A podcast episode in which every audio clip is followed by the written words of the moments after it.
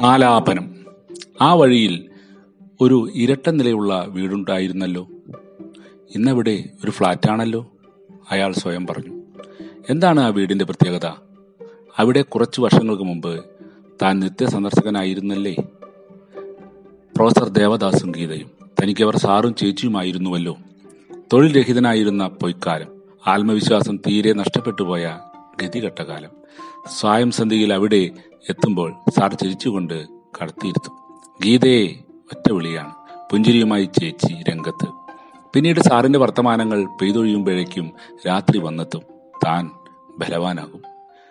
ചേച്ചിയുടെ മധുരം നിറഞ്ഞ കാപ്പി കുടിച്ചാൽ തന്നിൽ വാത്സല്യം തരളിതമാകും. എന്നും ആ മുറിയുടെ തറയിൽ നീണ്ടു നിവർന്നു കിടക്കുന്ന ഒരു വീണ കാണാറുണ്ട്. ഒരു നാൾ ചോദിച്ചു അതാരാണ് വായിക്കാറുള്ളത്? സാർ ഗീതേച്ചിയെ ചൂണ്ടിക്കൊണ്ട് പുള്ളി തന്നെയാണ് മറുപടി പറഞ്ഞു. എന്താ അതൊന്ന് കേൾക്കണോ?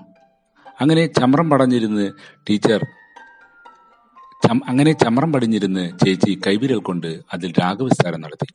ഞാനതിൽ ലയിച്ചു. സാർ പറഞ്ഞു നമുക്ക് അല്പം നടക്കാം. അടുത്തുള്ള അമ്പലത്തിലെ ചുറ്റിൽ ഇളം കാറ്റേറ്റ് നടന്നു.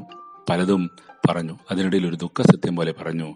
അവളുടെ മനസ്സ് ഒരു കുട്ടിയുടേതാ.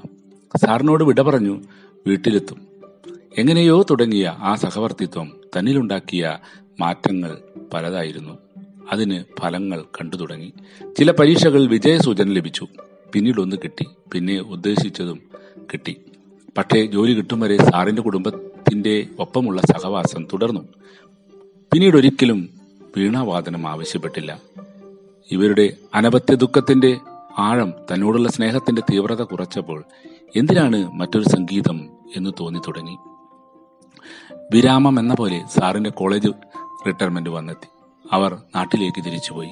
പക്ഷേ ആദ്യകാലത്തെ ബന്ധം പുതുക്കൽ പിന്നീട് നടന്നില്ല. വർഷങ്ങളുടെ മുന്നേറ്റത്തിൽ പലതും നഷ്ടമായി.